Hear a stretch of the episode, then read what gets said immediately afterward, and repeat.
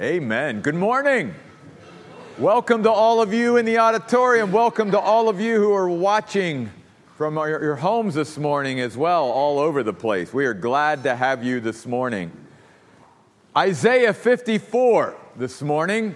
While you're turning there, based upon what Mike said and what Nicole said, I'm, I'm going to go ahead and uh, do a little advertising a couple weeks ahead. So we're getting ready to finish up Isaiah in the next couple weeks. But starting the first Sunday of September, we're going to be starting a 42 week series through the Gospel of Luke. We're going to be walking with Jesus every Sunday. And that's what we're supposed to be doing as Christians is walking with Jesus. And the Bible even tells us to not just walk with Jesus, but to walk as Jesus walked. The only way you and I can know how to walk as Jesus walked is to walk with him. And so we're going to be hopefully learning so much as a church as we explore the Gospel of Luke in depth beginning September the 4th. So please be with us. It's going to be an exciting year to be here on Sunday mornings. Today, we're in Isaiah chapter 54. And I actually want to start at the last phrase of the chapter in verse 17, where the prophet Isaiah has been given this message from God to give to his people. Now remember, this is important. His people are still in exile, but they're just about ready to get released. Think of a horse in the gate. and the gate is about ready to get open. And when those horses lock into that gate and that gate flies open, man, those horses take off. And that's the way God wants his people to be. He wants his people to have such a sense of anticipation and expectation that God is getting ready to free them and they're getting ready to go back home. And we realize most of them didn't. Most of them got comfortable in Babylon and got accustomed to Babylon, and they stayed. It was only a small remnant that went back and began to rebuild Jerusalem and the temple and all of that. So, God has a message for his people here, and it's a message that you and I can certainly apply to our life. And it begins with this phrase at the end of verse 17 of Isaiah 54, where Isaiah says, This is what the Lord will do for his servants. And then God says, I will vindicate them, says the Lord. The point that Isaiah is making is everything in this chapter are promises that God is giving his people. But in order for his people to enjoy these promises and to, in a sense, experience what God has for them, they have to embrace these promises by faith. In other words, as soon as they get to go, they got to start heading back home. And as they're even heading back home, they got to head back rejoicing. Even before they start getting settled and rebuilding and all that, they got to go back rejoicing because they're rejoicing in anticipation of what they know their God is going to do. And then they're going to begin to enjoy all these things. But the key is, if they don't embrace these promises by faith, they will never experience them or enjoy them. You and I have that same principle in effect in our own lives, even as Christians today. Let me give you an example. In the book of Romans, chapter 15, verse 14, here's what Paul says Now may the God of hope fill you with all joy and peace. And then here's the key five words as you believe in him. In other words, why don't all Christians have joy and peace from the God of hope? Because it's all based on our response of faith. If we're not trusting Him at any moment, if we're not believing in Him, if we're not putting all of our confidence in Him, then we will not be filled with joy and peace. Joy and peace are the results of embracing the promises of God by faith. So, therefore, most of our Christian life, we don't enjoy or experience all that God has for us as a people if we're not willing to respond to Him in faith. And let's remember something about faith faith is positively responding to what God is doing. That's what makes faith different than belief. Okay, I don't, don't want to try to, because sometimes the New Testament will use the word for faith and translate it as believe, but that's why also the New Testament says the demons do what? Believe. The demons believe and tremble. But obviously, we know that demons aren't responding positively to what God is doing, they respond negatively. So there's a difference between faith and belief. Demons believe. We are called to live by faith, not by sight. And faith is when God is saying something to us or doing something and we respond positively to it. We embrace. So, again, I direct your attention to the end of verse 7. This is what the Lord will do for his servants. Do they trust him enough, believe in him enough, embrace his promises enough to begin to, in a sense, enjoy and experience what God has for them. With that said, to help us sort of walk through this passage today, I'm going to use some key words that I will throw out, especially those of you that love to do your little outlines and stuff.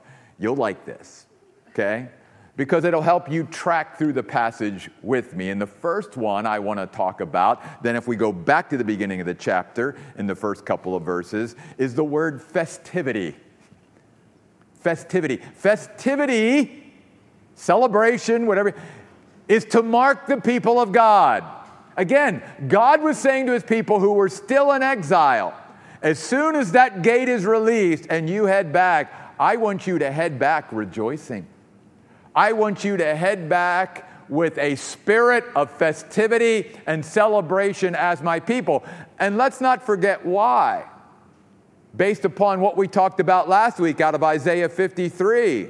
That even before we go back and begin to experience freedom from exile, the suffering servant we know is coming in the Old Testament to lay down his life and carry our sins and carry, you know, our sins away and, and grant us forgiveness and a relationship with God. And you and I, as the people of God in the New Testament, can say the same thing that even if God did not do one more thing for us for the rest of our earthly life, what he's already done for us in Jesus Christ and through Jesus Christ is enough for us to get up every day rejoicing and celebrating our God.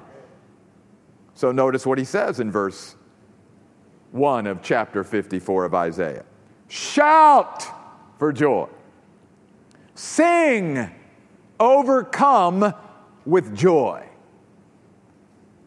Hopefully, that describes our worship on Sundays and Wednesdays as the people of God, that we are singing and praising God because we are overcome with joy because of God, what God has already done for us, and what we anticipate and expect God to do for us in the future based upon His promises. And His promises are so sure that we can even begin to rejoice now, even before we experience them. O barren one who has not given birth. God is basically saying, and you realize what you're enjoying as my people is all because of what I've done for you. You didn't do it. I saved you. I created you. I put you in this position.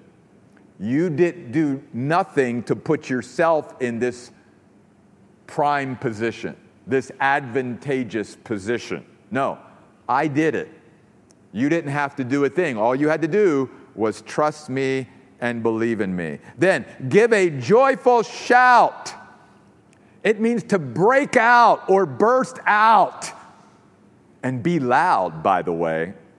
And then he goes on to say, and cry out in cheerful praise. Once again, you who have not been in labor. For the children of the desolate one are more numerous than the children of the married woman, says the Lord. He's basically saying that I put you in a position as his people here where even as you come out of exile, you're in a position now where you're going to outgrow where you were before you went into exile. Exile did not diminish you, It's actually put you in a position where you're going to increase, and you didn't do anything for, to do that. I've done it for you. And God is saying to his people, Are we a people that understand already what God has done for us and the position that we are in? We even sung about, you know, we are seated with Christ in the heavenly realms and all that God has done for us in Christ. Already, we should come together that even when we're going through hard, difficult times. I realize humanly we may not feel like praising or worshiping the Lord, but God never asks us to worship Him and praise Him and celebrate Him and have a festive spirit as His people based upon our circumstances or our life situation. It's based on who He is and who we are as His people. And that never changes. That never changes. In fact, Isaiah mentions singing more than any other prophet in the Old Testament. He mentions singing or praising the Lord more than 30 times in this book. He is a prophet that's all about singing and praising the Lord. And I hope that we, as the people of God, come here every Sunday and every Wednesday and every other day that we meet, and that we are a people who, have, who are willing to create a, a festive spirit, if you will, when we come. That we know that as soon as we come here as God's people, we have so much to celebrate already, and that we've got so much to celebrate about what we know is coming for us. Because we know things like to be absent from our body is to be present with the Lord. That as soon as we die, we know where we're going. And we know that glory awaits us for all of eternity. And we know the Bible tells us we're going to rule and reign with Christ. And we know all that God has for us. Jesus has prepared a place for each of us. I mean, on and on we go, right? And so there should always be this spirit of festivity and celebration with his people. Can I get a shout out to the Lord this morning? Shout for joy give a joyful shout and cry out in cheerful praise. So, God is saying, This is what I'm going to do for you folks. And even as you go back, anticipating and expecting what I'm going to do, you start praising me now. Don't wait for me to fulfill my promises because my promises are so sure you can start praising me for what I'm going to do even before I do it. Festivity. Then notice next in verse 2 fruitfulness. And, and this is so applicable to where we are as a church right now because we are growing. In fact, I know like this Sunday it's not going to look like it because we, you know, kids started back to school. Guess what happened when the kids started back to school? They all got sick. So we have so many families today and so many of our children today who are not with us because they're sick, right? Uh, but I'm really anticipating what's our church going to look like at both services come, say, September, whenever maybe the kids aren't sick anymore and all of our people are back and all of our new people are here. And we're going to be pretty crowded because we are now a church over 300. We've grown that much We've grown that much even in the summertime, right? So, what God is saying to uh, even his people here is very applicable to us. He's saying, I want you to be a festive people. I want my people to be a fruitful people, and I want you actually to plan and prepare for growth. Not just numerical growth, that's part of it, but for spiritual growth. It's, it's healthy for us to always be growing and progressing. So notice what God says to his people in verse 2 Make your tent larger. Basically, as God's people, make room because you're growing. Make room for growth in your life personally. Are you making room in your life for growth? And here's what I mean by that. Some of us live with no margin. We don't have any room in our life. So if God wanted to do something, there's no room to squeeze God in to do anymore because we are at the edges. God is saying to his people, personally, individually, and corporately, I need you to make room to grow. I need you to have some space there so that I can bring more people in that I want to bring into the oasis. I need you to make room. It's part of the reason why God led us to two services last fall. I need you to make room individually. I need you to make room for me to do more in your life. So you need to give me some margin, God is saying to his people. Notice, stretch your tent curtains farther out. And the word stretch also speaks about going beyond our own comfort zone. Because again, we can get comfortable, and growth begins to stretch us a little bit beyond our comfort zone. God is saying to his people, I need you to be in a position of fruitfulness, and that means to make room to grow and to get out of your comfort zone. And then he says, spare no effort. In other words, don't hold back. Be all in. Don't, don't, don't be half, be all in. Don't give me everything you've got so that the growth just is exponential it just begins to, and, and we see that in our church. You know, for every new family, for every new person that comes to our church, they know somebody. And then they might start going and start talking about our church and say, hey, you ought to try the church I've been coming to. I'm, I'm really enjoying it, and God is growing me, and I'm experiencing the Lord. And then, then if they start coming, then they know something. And, and it just goes out that way. That's the way God wants to be in our lives as well, both individually and corporately. He wants to make us have room and to stretch us out and to put everything we've got in it. Lengthen your ropes, God says. And then he says, pound your stakes deep. In other words, make yourselves in me firm and strong because that's how you can hold up the growth. You see, you can't grow this way unless you're deep enough to be able to support the growth that way. And so God says, I need my people to make sure that they're growing deeper as they're growing wider, you see. And that's true in our life as well. God wants to give us more. And in order for us to handle more, we've got to be stronger in order to receive the more that God has for us. Are we pounding our stakes deeper and deeper into the Lord? For he says, and I love this, he says, verse 3 For you will spread out to the right and to the left, and your children, future generations, are going to conquer nations, basically take new ground for me, and even resettle desolate cities. You see, God is encouraging his people with this. He says, You realize that I'm not just asking you to be fruitful for your sake.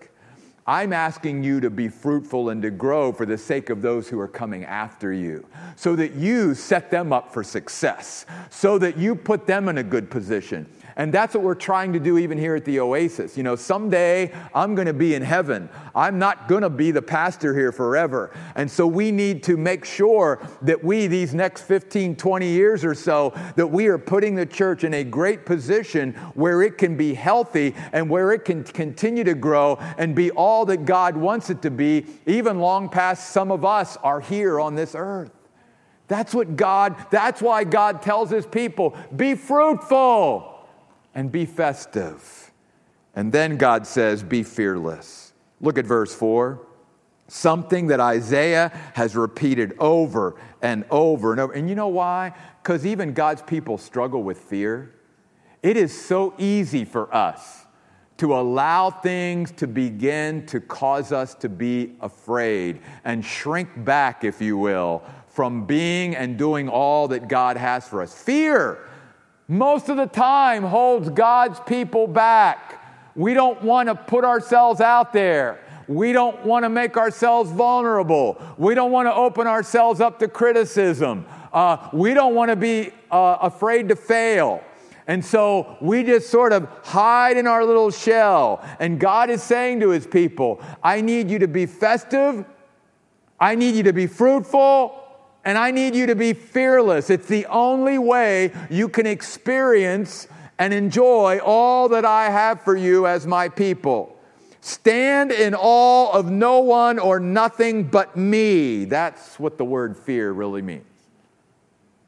The more we are in awe of God, the less we will be in awe of anything or anyone else. When God has his rightful place in our life, in our vision, in our perspective, our mindset, then those things that are really big now, they don't become so big anymore.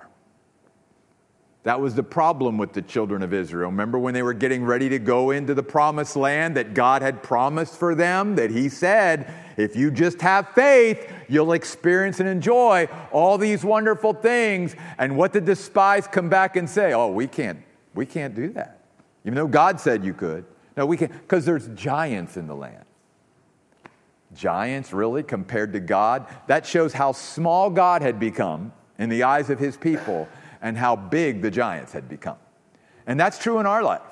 Eh, eh, when we lose sight of God, when we forget how big and great and all of that our God is, then these other things that really aren't very big become really big. And God is saying, Don't be afraid, for you will not be put to shame. You will not ever be disappointed as my people. Don't be intimidated. Don't shrink back or back down from what I have for you, for you will not be humiliated. For just a few moments, keep your finger in Isaiah 54 and let's go back and retrace some of these fear not passages in Isaiah because they're good to just be reminded of. Go back to Isaiah 41.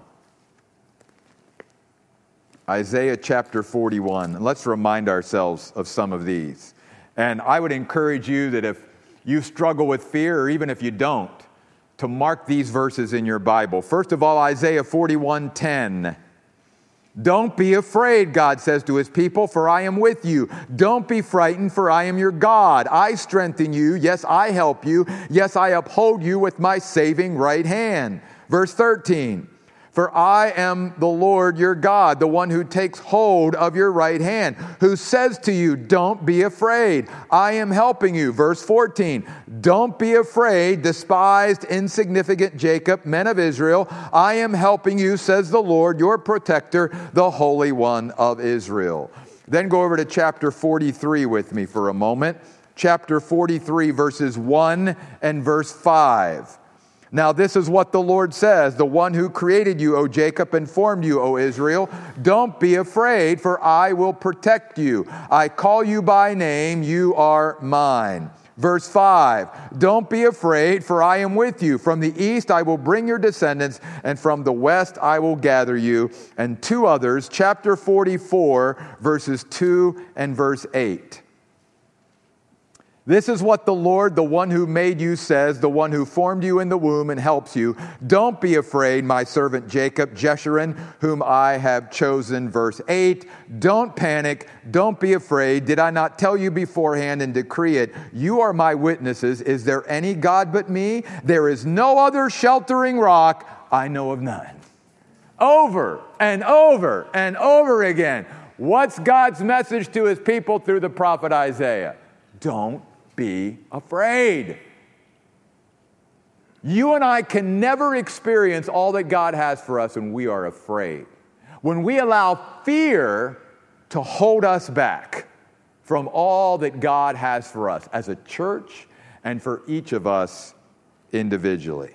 Festivity, fruitfulness, fearlessness, then look back at Isaiah 54 for the second part of that verse forgiveness forgiveness. Notice what God says to his people You will forget about the shame you experienced in your youth. You will no longer remember the disgrace of your abandonment. God is saying to his people here, and he's saying this to us even today your failures and your defeats must be put behind you. You cannot allow, we cannot allow the things that we have done in the past to determine us, define us, or drive us at this point. Listen, Satan will always try to tie us to our past. Jesus sets us free to be able to experience our future.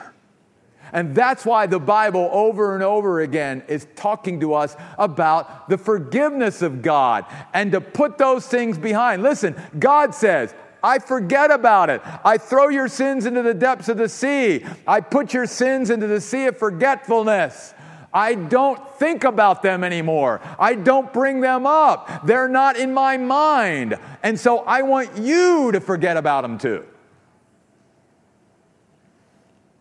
We use the phrase uh, many times I need to learn to forgive myself. I particularly don't like that phrase. I think the better way to say it is I need to learn to receive the forgiveness that God has already given me. I need to accept by faith the forgiveness that I'm already forgiven. That's what I need to do as a Christian, you see. Because God has already forgiven us in Christ. We talked about that past, present, and future. He doesn't throw our sins up anymore into our face and never will. They've all been put on Jesus and done away with. Jesus is the scapegoat who carried our sins far away. So, God, in a sense, is saying to his people, Why do you continue to think about them? Why do, you, why do you continue to allow your spiritual enemy to throw these things up in your mind? They are only holding you back from where I want to take you. I've set you free so that you can experience your future. Listen, if anybody could have allowed their past to hold them back as a Christian from being all that God wanted them to be, it would have been a man by the name of Paul, who was Saul. Because we all know what Saul did before he became Paul on the road to Damascus. He was complicit in murdering Christians. I mean, if anybody would have said, I've done so many bad things, I've done so much sin. I have sinned against my God so much. How could God ever use me? How could He ever do anything with me? It would have been Paul. And Paul says these words to the Philippians I press toward the mark for the prize of the high calling of God in Christ Jesus. I forget the things that are behind me and I press towards the mark, forgetting what is behind me. Now, again, you and I can't physically forget. The word speaks about bringing it to our minds all the time. Basically, the word means don't pay any attention to it anymore. Don't, don't let it be, because again, we get so caught up with our past that we can't move forward to the future that God has for us. And God is saying to his people, I want you to be festive. I want you to be fruitful. I want you to be fearless. And I want you to be forgiven. I want you to accept my forgiveness and forget about the things that you've done in the past and let's start over again, you see. Because it's only when we can do that can we truly enjoy and experience what God has ahead for us. Because now we've gotten our heads out of our past. And some of you know some of the things that I did when I was younger in my in fact some of you just learned about those last night that we were with here from the church. And I said to them, I, I'm just an example and a trophy of God's grace. If God can use me, God can use anybody. And there's things that I did, you know, when I was younger that I'm just glad God is a forgiving God. And I'm glad that God doesn't hold those things against us. And God gives us fresh starts. And maybe some of you need to hear that today. Maybe you've had a bad week, a bad month, a bad year. Okay, I get it. We've all been there. Let the saving grace and forgiving wonder of God just wash over you and let the blood of Jesus Christ just take those sins and those failures and all of that and just wash them all away and start new with God today. And then fidelity, the other word I want to use to track us through this passage. God is basically saying here in verses 5 through the rest of the chapter we had this husband wife thing going here, right? Israel, and, and, and we sort of know that as a church. Not that Israel's a church and not that the church is Israel. They must always be kept separate. But in a similar way, God viewed his people in the Old Testament the way he views his people in the New Testament as his bride, right? So God is saying, look, I, I separated myself from you for a while. That's what the exile was. We needed to separate. We, we, you, you needed to learn how good you had it with me, and, and you, you needed to have that time to, to return to me and come back to me, right? And so God allowed that separation, right? But God truly never abandoned his people, or else they would have never made it through the exile and come out the other side. Even though that language, you might find that kind of language in Isaiah here.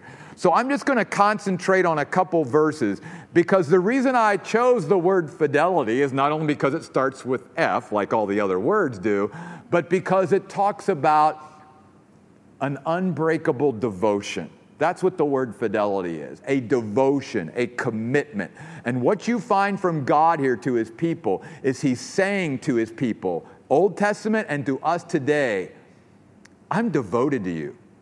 I'm committed to you. Notice beginning in verse 5 For your husband, the one you are in an intimate relationship with, is the one, first of all, who made you, who created you, who brought you into existence. You wouldn't be here if it wasn't for me. And I am also the Lord who commands armies, the Lord of hosts. I am your protector, your kinsman redeemer.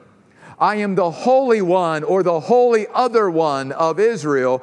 And Isaiah says, Oh, and our God is also called the God of the entire earth, the Almighty, the All Sufficient One. Elohim is the Hebrew word for God here. He says in verse 7 through Isaiah, For a short time I did abandon you in the exile, but with great compassion, I will gather you or restore you. And by the way, notice in the word compassion is what other word? Passion. God has a passion for his people. He says in verse 8, In a burst of anger, I rejected you momentarily, but with lasting devotion, with loving kindness, I will have compassion on you, says your protector, the Lord. So then notice, this is sort of the high point to me of the whole chapter, verse 10. God is saying to his people here, even if the mountains were removed and the hills displaced, listen, what do we think is more firm, more stable, more secure in our world than a mountain? I mean, I live out there by the Superstition Mountain. I look up at that mountain every day. It looks pretty solid to me. But God is saying, you realize that mountain can move pretty easily if I want it to. So he's saying, what you and I think in this world is pretty firm, secure, and solid is nothing compared to my devotion to you. Because God says, even if the mountains were removed, even if the hills were displaced, those things that we would count to be so firm, so secure, and so stable, He says, My devotion will not be removed from you my special favor and affection, nor will my covenant of friendship ever be displaced. It will never waver. You are always going to be safe with me, safe in God. We've talked about that through this series. Isaiah is all about where do God's people find our surety, our stability, our security? It's in God.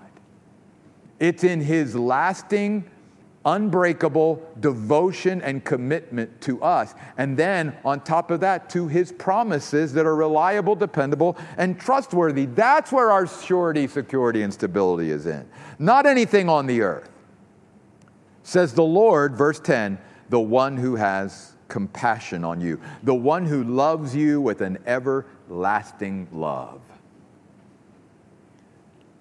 That's where we find our security, stability, and surety, in the fidelity of God towards his people. And then God goes on to say, I'm not only, in a sense, rebuilding and restoring my people, when I take you back to Jerusalem and to Israel, I'm rebuilding your homes. And your places of worship. And I'm going to rebuild that place. So, verse 11 through the rest of the chapter is really God's promises to not only rebuild the people, but to rebuild the place where they live. And then he comes down to verse 15 and basically says, Because of my fidelity, if anyone dares to challenge you, it's not going to be me that's doing it. And whoever tries to challenge my people, they're going to suffer defeat. Look, I create the craftsman who fans the coal into a fire, who forges the weapon. I create the destroyer so he might devastate. But no weapon forged against my people is going to succeed or prosper.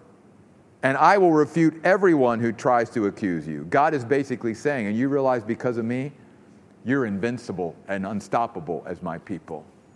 Nothing's going to happen to you until it's time, until I call you home I'm going to supernaturally provide and protect you. And that's where our surety and stability and security comes in. And God is offering all of these wonderful promises and, and this wonderful position and this enjoyment of Him and, and this experience with Him to His people. But His people will never enjoy and experience it if they don't embrace it by faith because God says, This is what I will do. But you got to trust me. You got to start taking that further step and keep moving with me. Otherwise, if you stay where you are, you're going to miss out on all that I had planned for you over here. And see, I believe God is saying the same thing to us right now at the Oasis. I think He's saying, Look, you're growing. You're making room for the new that people that are coming and the new things that are going to be happening. But I need you to keep going.